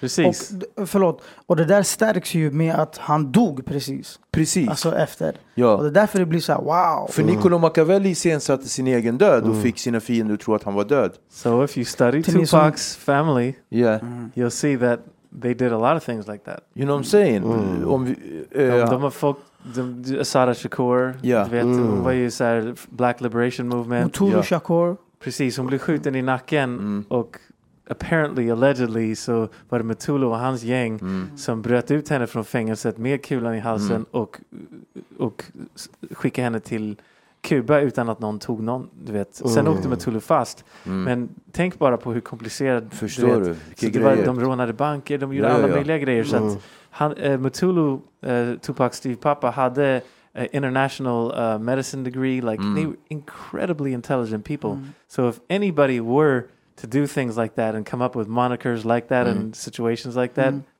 det är mm. definitivt dem. Det finns ingen artist i historien av musik som har haft bättre förutsättningar att göra någonting sånt än Tupac. Tupac. Mm. Mm. Mm. They're political warriors, you know. Mm. They, they're wow. the brave. Och även know. hans mamma, så mm. hon äh, var ju i fängelse och typ pre- representerade sig själv. Sig själv. Hur sjukt är inte det? Mm. Mm. Ja. Hon ville typ, alltså förstår ni, hon ville inte ha någon advokat. Hon mm. representerade mm. sig själv. Mm. Mm. Och vann målet, alltså hon vann ju moträtten. Hon vann, och hon vann inte bara för sig själv, hon vann för tjugoett andra, andra svarta pantrar mm, som, som tyckte hon var helt blown för att hon försökte. De var jättearga på henne. Jemos. Så då är vi tillbaka del två. Precis, och vi var inne på där att du sa att uh, de var, de var arga på henne för de, de tänkte, vad håller hon på med? Hon ska ta mm. det här fallet själv och representera mm. oss och, mm. och de tyckte att det var foolish. Ah. Och sen så när det funkade då blev hon lite legend. Mm. Men hon var så smart. Men mm. du vet, när, när hon kom ut från fängelset, det var då började COINTELPRO och, och eh, regeringen, the government, de gick emot pantrarna och gav dem droger i smyg och mm. gjorde så att de föll isär. Mm. Och det var ju det som gjorde att Tupac blev Thug Life. Mm. För att han växte upp med Asada Shakur och Mutulu som var freedom fighters. Mm. De hjälpte underklassen och de var så här family oriented och allting mm. var varmt och skönt. Hade vi tio dollar och alla behövde en dollar, då hade alla en dollar. Mm. Fattar yeah. du? Mm. Och det var så här bra stämning. Och sen så när Mutulu åkte in, det var då Tupac bara, psh, han gick åt färden. Mamma började med crack. Mamma blev djupt crack. Och det är också en enastående historia från att vara en crackfin och mm. till idag. Alltså. Vill, vill du höra någonting sjukt? Mm. Min morsa dejtade Huey P. Newton. What? Ja. Ännu, ännu, ännu. Det finns bilder med, med dem på middag och sånt där. Så att, så att det är därför jag tycker det är så konstigt. För Tupac och jag bodde också i South Bronx och Harlem, fattar du? Mm. So some weird strange way we've had a lot of similarities. Så hon träffade Stokely Carmichael? Va? Va? Hon har träffat alla de där. Jag vet inte vem hon, ja, hon, morsan, alltså vi hade svarta pantermöten hemma hos oss. Jag pallar inte. Sjukt alltså, fan vad flippat. Farsan var ju med på, du vet. Ja. Uh. Så att eh, det kanske inte var roligaste tiden för min morsa. Hon var så här blond och de bara mot henne hela tiden. Men, sen var det många som, som, som vad heter det, antastade, mm. harassed. Mm. Eh, v- båda två för att det var så här interracial marriage. Mm. Ah, just det. Oh. För folk som kom förbi med så här hotade mm. med vapen och sånt där för, för, för huset. Mm. Eh, för att det var så här blandrasrelation. Mm. Men, sextiotalet. Där kommer jag också in på en grej, för att eh, jag vet inte om det är i, i Thug Angel, den dokumentären du har gjort, eh, där man hör eh, din pappa berätta mm. om hela den här grejen om hur eh, eh, jag tror Pac hade gjort en intervju med eh, Source uh. och då hade han sagt något illa om din uh, pappa uh. och okay. eh, han hade sagt något uh, typ varför med vita kvinnor och ja, uh, exakt uh. Uh. Och, eh, och sen eh, vad hände därefter? Så vad som hände var att um, det var därför det inte gick så bra när jag först träffade honom första gången. För mm. han bara, Quincy Jones son, ah, vem bryr sig? Så han bara såhär, fuck him, you know. Mm. Um, men uh, efter det så, så, så hade Tupac säkert tänkt på det, du vet. Han, mm. han drack ganska mycket under den tiden. Mm. Så då hade han tänkt på det och så ville han gå och be om ursäkt. Precis. Och mm. eh, så min syrra, eh, min andra syrra som gick till Harvard, som är så här lite, lite så här, verkligen så här superintelligent, skrev ett brev till honom innan de träffades, mm. eh, in the Source, som också mm. kom ur the Source och sa så här, hej mm. men eh, jag var ute i en månad sedan när jag såg dig med två tjejer som var vita. Mm. Vad snackar de? Och han bara, oops. Så okej, ta det lugnt, du vet. Och eh, min farsa är från Chicago, så att eh, han är straight to the point. You know what I'm saying. Och, eh, och då hade Tupac varit på någon så här restaurang och eh, gått upp till syrran som skrev brevet, inte Kidada. Oh. Exakt. Nej, nej, förlåt. Han gick upp till Kidada och oh. trodde att det var hon som hade skrivit oh. brevet. Så var det, exakt. Och så blev han kär. Okay. Mm. Och då bara, shit, nu är det ännu värre så här. Mm. Och eh, då hade han och min farsa anlänt till en restaurang tillsammans på samma tid, fast de var separat. Så Tupac satt med ryggen vänd så här mm. i ett bås. Farsan gick upp till honom och bara, yo, Tupac! Och han bara, oh shit! Han är livrädd. Ja. Yo, jag vill prata med dig så här. Så gick de runt hörnet, snackade och han bad om ursäkt. Och sen blev de bästa kompisar. Mm. De blev nära vänner, va? Ja, de blev mm. nära vänner för att jag tror att, du vet, Tupac respekterade honom och allt det där. Mm. Så jag kommer ihåg, det var en gång när farsan sa så här, kom till middag eh, på ett hotell. Och så...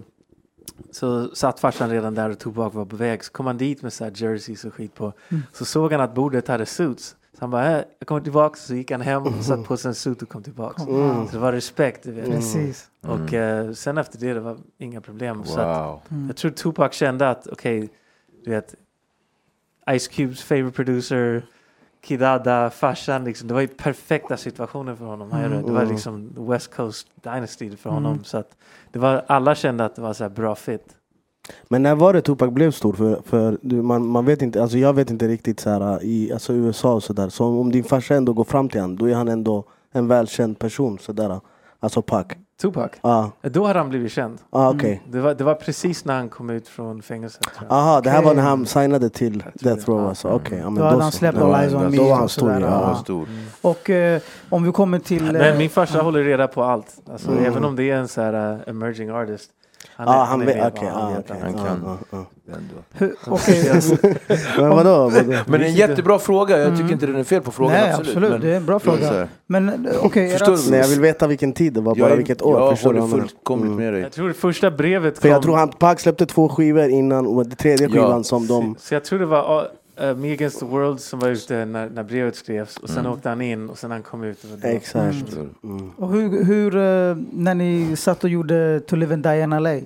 Berätta lite om den eh, upplevelsen. Så jag kommer ihåg första gången vi jobbade, så så um, så jag sa till min syrra så här, det hände, vi hooked up för att um, uh, han, när, så fort han kom ut i fängelset, tre dagar efter han kom ut, så hade han redan spelat in en hel L P. Mm. Shit. Och då spelade han, ja, spelade han ett par låtar så här, uh, you know, how many victims to the streets, du vet ah, den där, ah. uh, Life Goes On, spelade mm. den på B T. Så här, här är en utav låtarna, sen spelade han så här, Two of America's Most Wanted, så jag bara, jag måste vara med på den här skivan. Ah. Förstår. Och så var jag på ett flygplan med min syrra, och, uh, och så böjde hon sig över så här, för att hämta sin väska. Så såg jag att det var en så här liten krona, så här kungskrona med ett svärd igenom. Jag bara, va?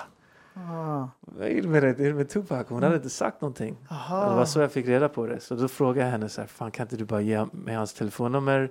För jag ville skicka lite beats till honom.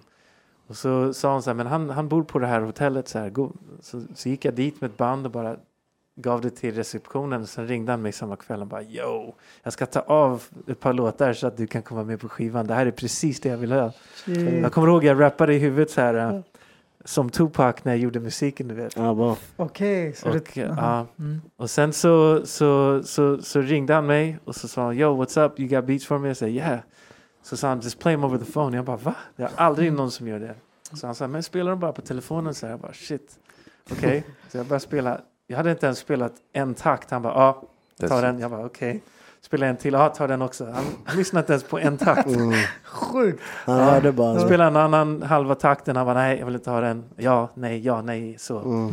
Och så hade jag hört att han, han var värre än Ice Cube. Han var en sån där som, kom du till studion och du hade inte fått upp beatet på fem minuter, då var det en annan producent som fick jobbet. Liksom. Mm. Mm. Okay. Så jag spelade in allting på en A D A T, så här, mm. på min egen master, så kom jag in med bandet bara. Helt klart. Bara här.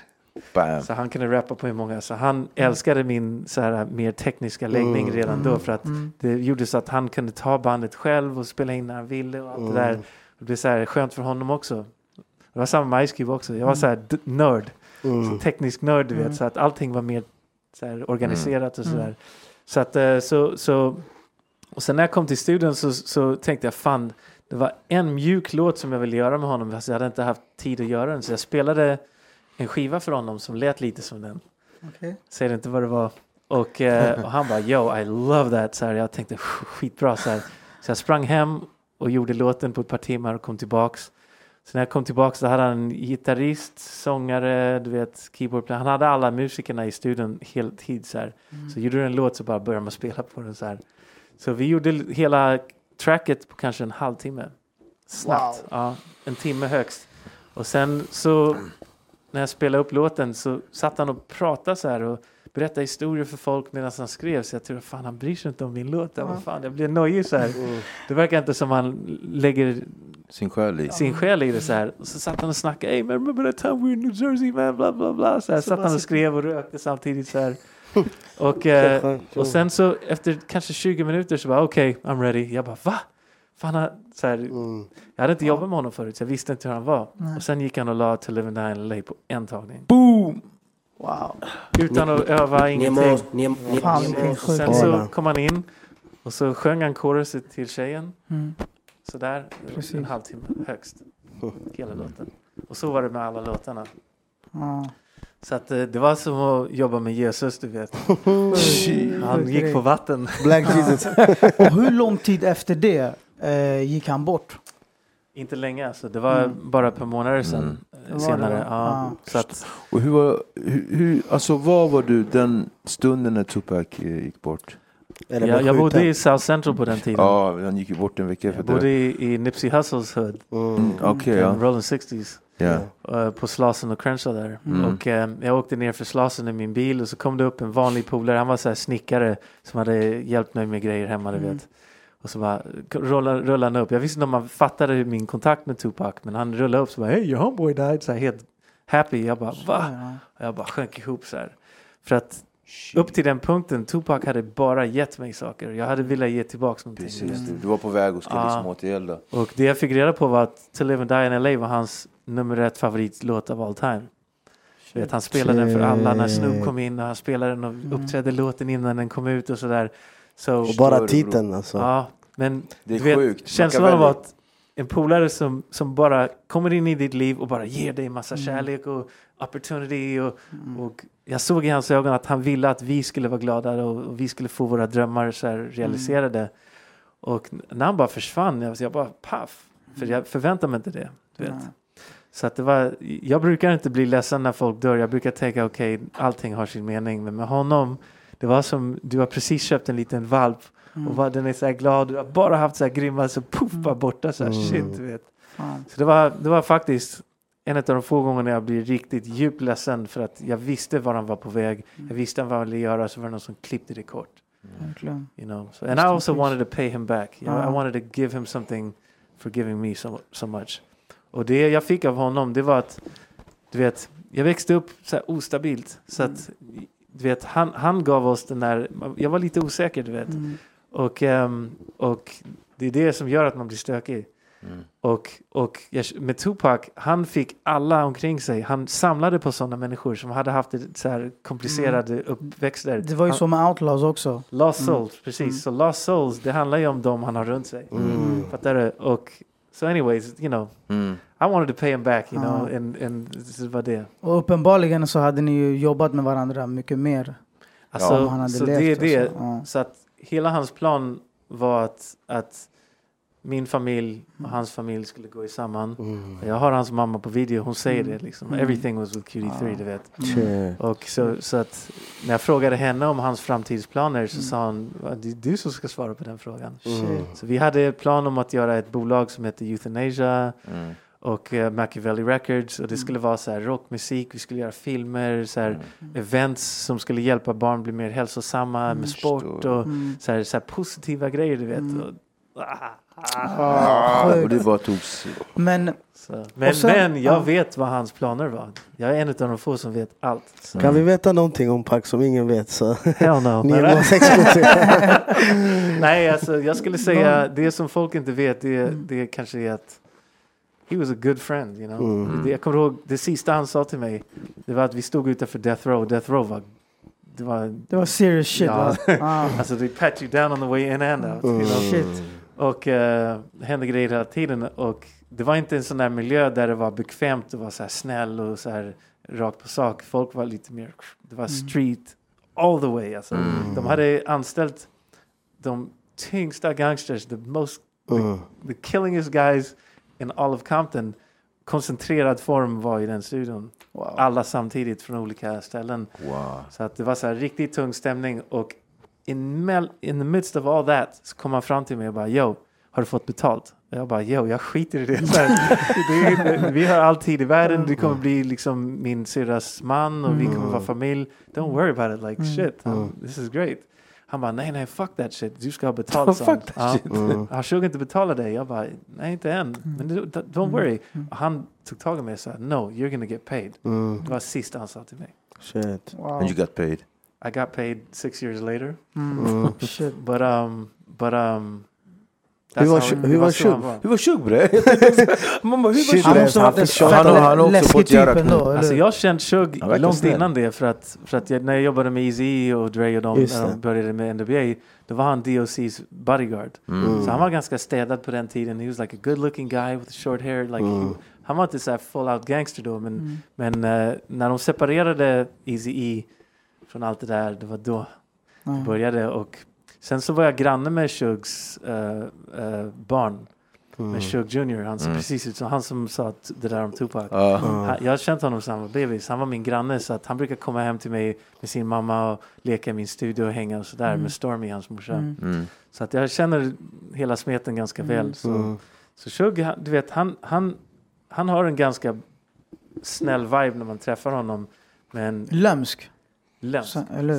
Conniving. Man kan inte, vi, många gangsters i L A, och jag känner de flesta för vi har bott i olika områden. Mm. Mm. So they're the ones who you talk to first, you know. Uh. Big U, honorable mm. guy, du mm. vet. Men Suge, han, han, han var faktiskt honorable när det kom till musik. Alltså, jag fick betalt. Jag kommer mm. inte sitta här och säga sånt. Mm.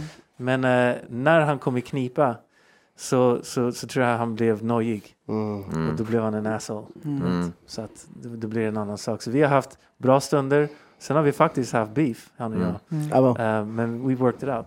Mm. Vi, vi snackade ju här om, igår var det igår eller förrgår?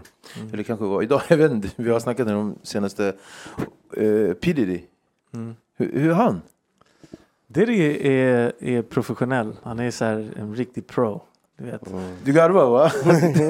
Jag menar på att, du vet, vissa människor tänker på det kreativa och andra människor tänker på business. Mm. Jag tror det är en sån som tänker på business. Så att det han inte har i kreativitetsmässigt uh, gör han upp när det kommer till business. Till exempel, ringer du Tupac, du kanske får ett samtal en vecka senare. Mm. Ringer du Diddy, hey man, I'm in a meeting right now, I'll hit you right back. Så okay, ja, han är så här på, du vet. Så att, uh, så att han är väldigt så här, uh, bra på att vara smooth och mm. operate effectively.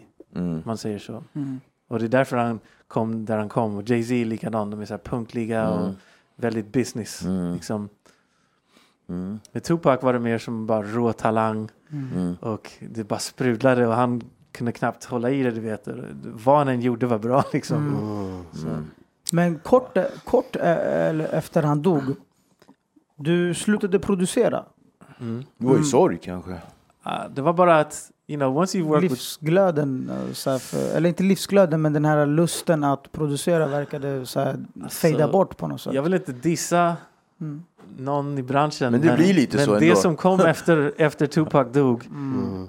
det gick från det bästa till neråt, eller? Rakt ner mm. och mm. det jag inte gillade, det var att folk de tog fel bitar av Tupac, så alla som kom ut efter honom Uh, härmade honom jättemycket, mm. men det var det så här, de korkade grejerna, tatueringarna, mm. the West Side, ja. Utan, men inte substansen. Mm. Så det blev så här corny liksom. Mm. Du fattar? Mm. Mm.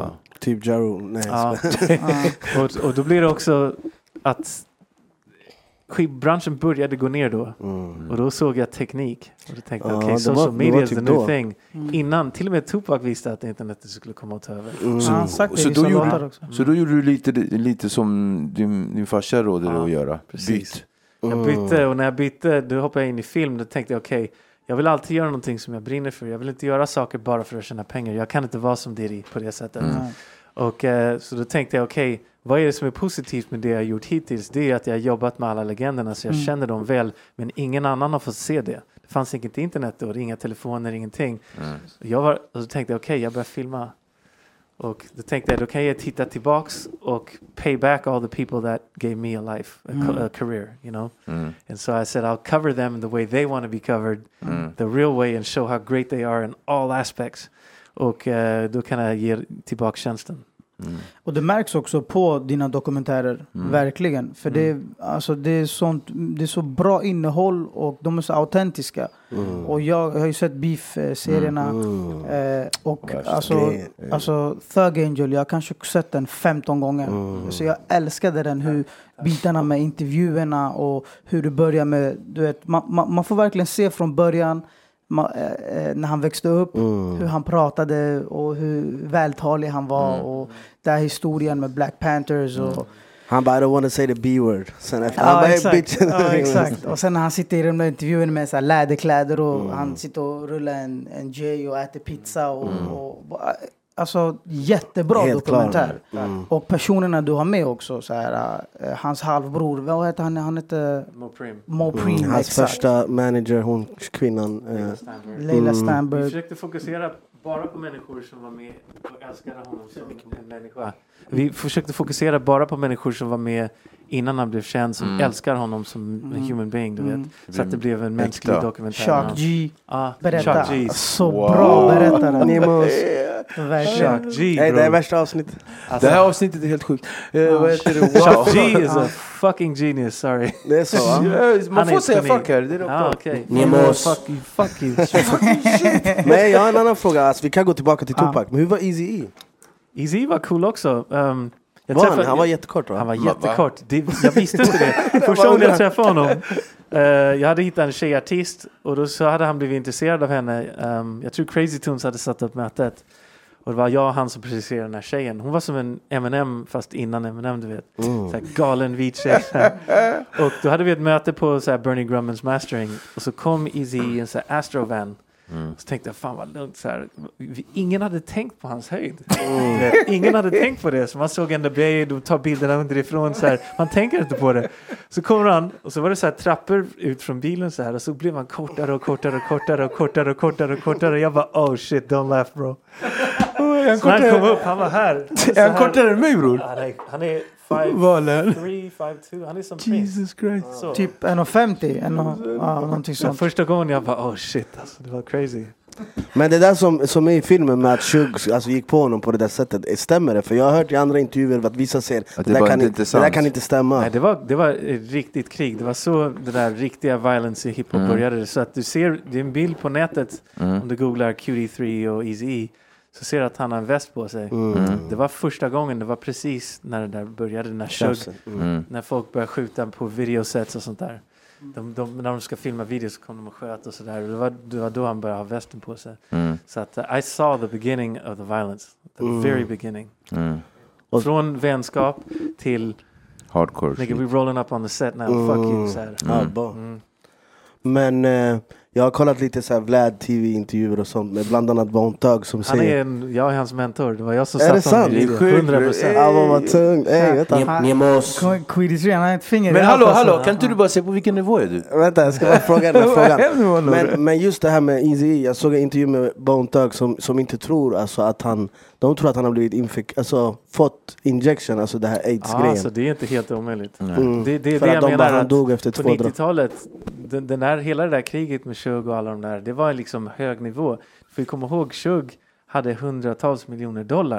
Mm. Så att han kunde anställa grej, en fucking chemist om man vill, liksom. Du fattar. Jag, jag säger, säger inte att nej, men, det, det är sant. Nej, nej. Men jag säger bara på att nivån branschen var på, there was a lot of money available mm. to everybody. Skulle inte vara omöjligt. Alltså, jag menar bara på att nej, precis. Mm. Men jag säger absolut inte att nej, det var nej. så. Nej. Men, men folk glömmer Suge, okej okay, han kom från Compton, men till och med Suge hade en bättre hemsituation än de flesta. Mm. Så han gick till college. Han hade redan gått ut college mm. när han spelat började med, med gatan. Större, ja, just det. Så att han har disciplin, han har sport, han har klarhet.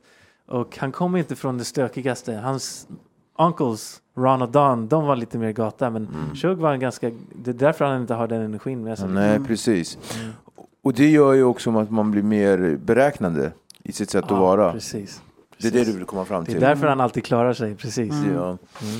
Nu fick han ju, nu blev han åtalad, var det tjugo år, vad fick han? tjugoåtta Det är ingen lek. And that's a good deal.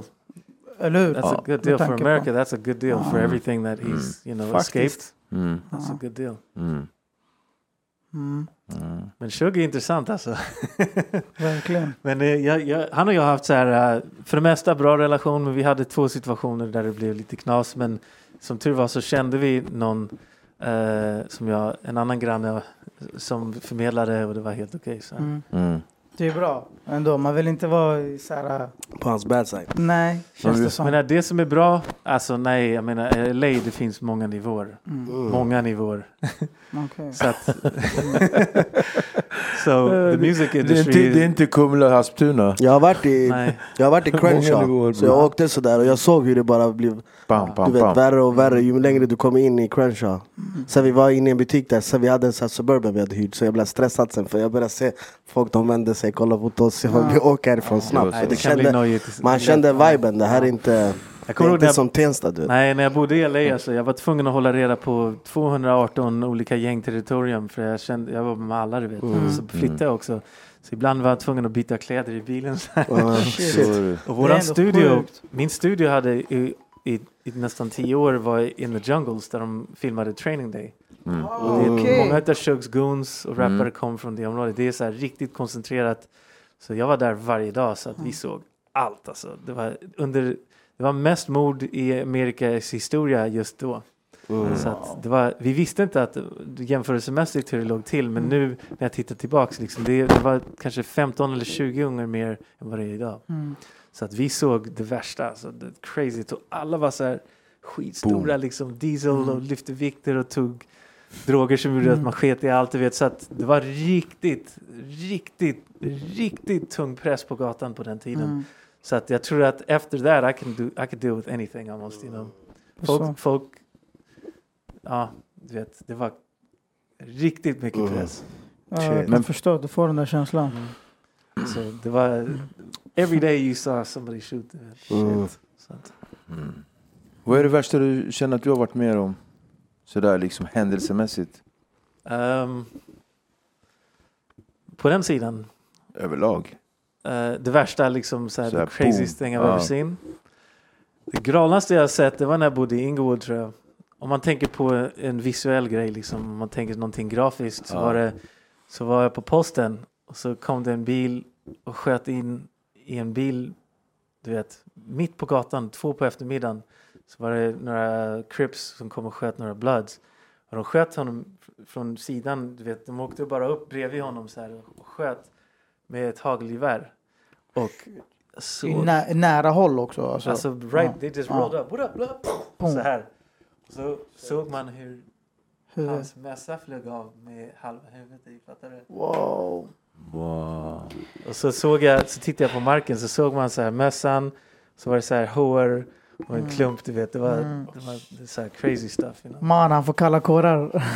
Det låter inte nice. En annan gång var det en kille som hade brutit sig in i min bil så här flera gånger, så vi tänkte okej, okay, nästa gång han kommer så här, då ska vi jaga honom. Ja. Så jag och mina polare väntade med våra grejer så här, och eh, så kom han, han var så här crackhead, så han kom hela tiden. Så kom han. Han bara, det finns alltid grejer i den där bilen. Ja. Och våra parkeringsplats var så här riktigt så här uh, crackhead area, du vet. Mm. In the jungles, that's what it's known for. Mm. People come there to buy. Mm. Så vad heter det? Och så kom han, så jagade vi honom runt hörnet. Och uh, Och då så då var det ju jamaikaner som var ännu galnare än gängmedlemmarna som, som hade så här drugs på att där. Mm. Så de drog sina pistoler på honom och sa åt oss att dra åt helvete så här. Så, så, så kom de till våran dörr efteråt så bara, vad var det som hände så här? Vad var det för jidder hade med den här killen så här? Och eh, vi bara, ah, men han har brytt sig in i våran bil. Han sa, okej, okay, vi har tagit hand om det där. Vill du identifiera honom? Då bara bara poppa honom. De hade bara klippt honom? Ja. Wow. Så vi fick gå och titta på honom. Där då, det var han. De bara, det var han. Han var också. Sen, dagen efter så gick jag till banken i området. Och, och killen som sköt honom var fri. Han bara stod där och gjorde sin business här. Shit. Så det var så här Wild West. Oh. Mm. Och, och på tal om Wild West och environment hard as fuck. Var det det som fick dig att vilja flyt, flytta, fly, flytta hit hem till Sverige? Eller, för nu är du här. Ja. Hey. Det är ändå värsta grejen. Ja. Mm. Jag, tycker, jag tycker nej. Det var inte, alltså, to be honest, jag, jag, jag är inte sån som blir så här sjuk nej. Av händelser alls. Jag tänker kanske på barnen. Ja. Alltså, det, there's stuff everywhere. Jag tycker det, det finns skit i Paris, det finns skit överallt. Det, mm. Jag tror mycket av det där uh, attraheras av vad du känner inom dig själv. Mm. Jag, tror, jag kommer ihåg när jag var ung, när jag bodde i Sverige. Jag var lite halvnegativ ibland. Mm. Och då attraherar man mycket negativ energi. Mm. Nu när jag kommer tillbaks, jag har bara positiv och kärlek och glädje och sånt där inom mm. mig. Och det är det jag får. Fattar, även om jag är gjort den. Så att mm. det, jag tror mycket av det där är, vi är som, som så här svampar. Vet, man tar åt sig det som man, mm. du vet vad jag menar, man mm. attraherar absolut. Det som man precis. Känner inuti. Det är samma mm. sak när man dejtar. Mm. You know what I mean? If you're in good shape and you're ready, then you'll find somebody who's ready. one hundred percent. If you're, not, if you're a little fucked up, you're gonna find somebody who's not ready. You know? Maka söker kaka. Mm. Ja, precis. Mm. Men, men jag flyttade tillbaka till Sverige för att det jag ser här nu, det är att när jag flyttade till L A typ i åttiosju och New York, bara av händelser så var det precis då alla de där tunga grejerna började hända. Det var crack och aids oh. och violence and rap. We didn't have that before, you know. Rap was like a way out. Oh. Mm. Och, och så jag såg hiphop etablerade sig själv som en kultur och sen såg jag hur gängen etablerade sig själv och gick hela vägen upp och sen bara rasade. Mm. Både hiphop och gänggrejen, du vet. Så man har sett det där fyra gånger i rad nu. Varje tio år så händer det i Amerika så här, på ett stor nivå. Mm. Mm. Och sen så så att det jag såg när jag precis flyttade dit är precis det jag ser i Sverige nu. Mm. Jag precis börjar samma spiral, fattar du? Mm. Och då kände jag, fan okej, okay, det skar i hjärtat. Jag tänkte, nu har jag sett fyra omgångar av mycket problem i Amerika mm. och komma tillbaka och se det i Sverige. No, we can't Shit. Have that. Så jag vill göra, jag har en plan, uh, jag vet inte om det kommer funka eller inte, men jag har en plan uh, av någonting som jag tror kan uh, kämpa emot det där, mm. motverka det så att, så att folk kan uh, bli distraherade. Mm. Vad nice. Vad bra. Mm. Hoppas att planen funkar. Mm. Ja, jag hoppas det också. Um, men det, vi har gjort mycket i Amerika som har funkat, du vet. Mm. Så att, um, uppenbarligen, mm. verkligen. Men vi är med oss, vi är med också om du behöver oss någonstans. Ja, perfekt, perfekt. Kasta in oss i löpet bara, vi löper på. Men jag Nemo tror det, the main thing är det, är det här, du vet. Och det här kanske du känner igen när vi var små. Att, att gjorde man någonting korkat och negativt så kanske man kom på framsidan av Aftonbladet. Mm. Och det var ju kändiskap. Mm. Så vi visste inte, det, det kanske inte fanns så många andra sätt Nej. Att komma på tidningen. Mm. Just då i våra små tonårshuvuden, du vet. Ja, för vi gjorde det så här för att vi bara ställde oss på Västerbron och hoppade ner. Ja, men förstör. Man bara, vem hoppar ner från Västerbron? Ja. Jag är en polare. Ja, han, alltså, för, nej, jag vet inte ens berätta vad som men hände. Hans rumpa gick som, i, som idag till exempel, om, om du bor i Tensta eller Rinkeby, like, the fastest way to get on the front of the papers is to shoot somebody. Mm. Det är så. Mm. Så att vi måste ändra på det belöningssystemet och det är det jag vill Precis. Göra. Precis. Det är ett bra ord det där belöningssystemet. Ja, för att det är det som de där ungarna idag craving får. Liksom få någon form av belöning, mm. utmärkelse och identitet och, och bli någon. De vill bli sedda. De, de vill bli sedda. Jag såg tidningen då, igår, två femtonåringar i Alby, alltså tre femtonåringar i förrgår. Ja. Att femtonåringar blir skjutna och skjuter varandra, det är ju de, det är ganska sjukt. Och det, på andra sidan av det är också att eftersom jag har varit i Amerika och sett hur doktor Dre och mm. Tupac och alla legenderna kan jag i alla. Mm. Vi filmade i alla och var med mm. dem hela tiden så här. Uh, hur de har byggt sina em- empires mm. så, så vet vi ju hur det ser ut i början, mitten och slutet ja. Mm. Vi vet precis vad man ska göra, så när jag kommer till Sverige nu, jag ser bara möjligheter alltså. Och det är det jag vill, vill gå in och fråga dig lite grann, så möjligheterna som vi har här, Vad är det du ser? Jag menar, jag ser att du är ute där mm. i periferin och, mm. och så här, du hypar, och det tycker jag också, big up till mm. dig som hypar folk som liksom. mm. Berätta om industrin här. Vad, vad finns det att ta på? Det jag märker i Sverige, det är att folk börjar, så får de igång någonting fint, och så händer det en ganska liten grej, och så faller de isär för att det är obehagligt. Du vet vad jag menar? Du, du, är det jantelagen som slår in här? Eller vad är jag det? Tror att det är jantelagen, men det är också att det är lite av jantelagen, men mm. det är också lite av att i Sverige funkar inte en grej, så finns det nästan allting någon annan grej du kan pröva. Mm. Socialen eller mm. jobb och sådana. Det är lättare tillgång till att pröva igen. Medan mm. i Amerika tror jag att folk tänker, this is my only shot. Mm. So we're gonna stick together till the wheels fall off and just get this. Mm. You know? Mm. Och ser de någon, till exempel om jag, eller säg att Ice Cube har en kontakt med Jerry Heller. Mm. Alla går, de försöker inte hoppa över honom. De går till Ice Cube och säger, hjälp oss komma till honom. Förstår de det. Låter honom vara en ledare. Mm. I Sverige, de, de, de låter inte folk vara great. Mm. Fattar du? När någon blir stor så försöker de dra ner mm. lite så här. Krabba. Ja, eller så blir de obehagliga. Eller om det blir tjafs, då tänker de, nej men nu skiter vi det här. Och så bara slutar de. Ja, och så går de hem och så slutar de. Och jag tror att i Amerika så finns det lite mer let's try again, let's keep mm. going and let's support him because he has the opportunity right now and we're just gonna make him great and mm. then when he's great we are gonna eat. Yeah. Jag tror att den mentaliteten måste komma till Sverige lite. Det är bara Zlatan typ. Ja. Som men att de tänker som en grupp. Mm. Man hör så här, okej, okay, um, ja, men han har, du vet, en förälder som inte bor i orten, så han är inte orten. Eller han mm. är från Iran, så han är inte det. Och, mm. we're all the same, man. Verkligen. You know? Och mm. börjar vi peta one. På så här små grejer, vi, det motverkar vår egen så, så framgång. Jag, jag har ju favoritordspråk till det. Att man väljer att se träden istället för hela skogen. Ja, ah, precis. Mm. Och det är mycket av det i Sverige. Men jag tror att anledningen av det, det är för att de har inte sett en Death Row. De har inte sett. So I've seen it, so I'm not crazy. I, mm. I know what it looks like, but for mm. them they're like, han är galen. Jag har aldrig mm. sett det, så var, varför ska jag tro på det för? Mm. Så jag vill visa, okej, okay, det är så här man gör. Och mm. sen när det blir två, tre exempel, du vet hur resten går, då kommer de bara boom. Mm. Så, ja. Man känner inte att alltså, typ man, man, bara, man har bara touchat lite på. Får, får jag säga två saker? Tre, du får, säg tre, du får säga fyra, jag ber dig. Uh, en sak måste... är att vi pratade om min. Det här kanske du kan klippa in mm. tidigare. Men, men du vet, min barndom har varit så här grym för att jag fick se det bästa och det värsta av världen.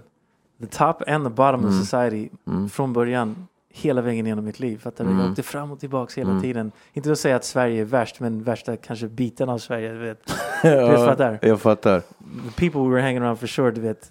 Och så att jag känner att, du vet, När, när jag var liten så var det så här confusing. Okej, okay, mm. du flyttade från det här området till ah. det här. Du gick upp och ner hela tiden. Ah. Men sen när jag blev äldre så, så vet jag varför det hände. Och det är för att jag ska bygga en bro emellan.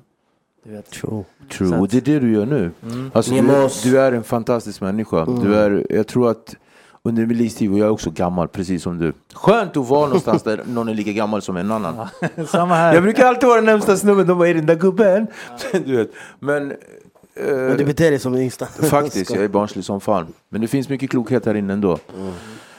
Det jag vill komma fram till, jag tror att du är nog en av de mest inspirerande människor jag träffar på mm. under hela mitt liv. Verkligen. Du är nog den som har gjort den största impact på mig under hela mitt mm. vuxna liv. Och, och liksom dykt upp i periferin. Du har dykt upp på tvn. Mm. Din farsa gör ju att förhållandet till dig bli starkare, med tanke på att jag lyssnar på James Ingram, Perry Austin, Sarah Vaughan, Dizzy Gillespie, förstår, Herbie Hancock, you got me. Så att för mig är det så här, wow, en känslosam resa. Det här är bara en kärleksförklaring mm. som jag liksom inte kan um, tack bro, det är, it's an honor to be here, man. It's an honor. Det är en ära att, att få ha det här och dela med, att du delar med dig med alla mm. de här grejerna.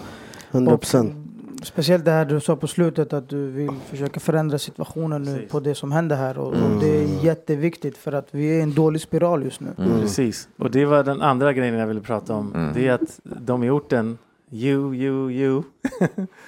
um, listen carefully. För att det är att de vet inte vad de har här. Mm. Um, de har bra förutsättningar när det kommer till det som händer i orten. Men jag tror att folk har målat det som dåligt. Mm. Men tänker du efter, så, så när jag ser...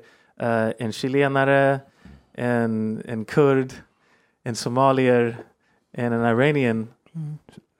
hanging out as a group. Ooh. And they're speaking walla, lite spanska, lite mm. turkiska, lite allt möjligt. Who would you hire to do marketing for your global company? Mm. A guy who lives in Vasastan or one of these kids. They have the best. De mm. har en global vy. Och det är precis där vi är nu i världen. Det är att allting kommer bli globalt. Det är inte du global, du kan du bara gå hem. Mm. Och de har växt upp med det. Du kan inte gå i skolan och bli bättre än dem. So don't let anybody tell you what you don't have. Because mm. you guys have the biggest gift for the future. Bet on that, man. Fattar verkligen. Du? Man måste du, bara få dem att inse om du, om du är i IKEA och du ska handla någon som marknadsför för dig. Du vill ha folk som förstår hur folk tänker och det de behöver. Mm. Plus folk som förstår Nemos. Alla länder. Inte någon som har blivit sheltered, som inte har erfarenheter och sånt där. So if you've had struggle, you know what people need. You mm. know exactly the mind frame of why people go to IKEA in the first place. You know what I'm saying? Exakt. Du fattar? Ja, hundra procent. Du har bättre design, du har mm. mer swag, allt. Mm. Så att jag, jag säger, ta vara på de fördelarna och inte på de dåliga grejerna. Mm. Liksom. Det där ryktet som Tensta har fått, okej, okay, det kanske är en procent av Tensta som håller på med sådana grejer.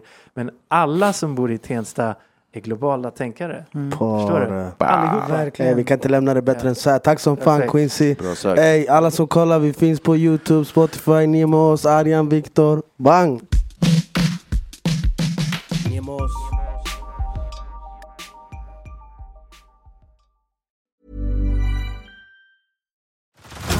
Head over to Hulu this March, where our new shows and movies will keep you streaming all month long.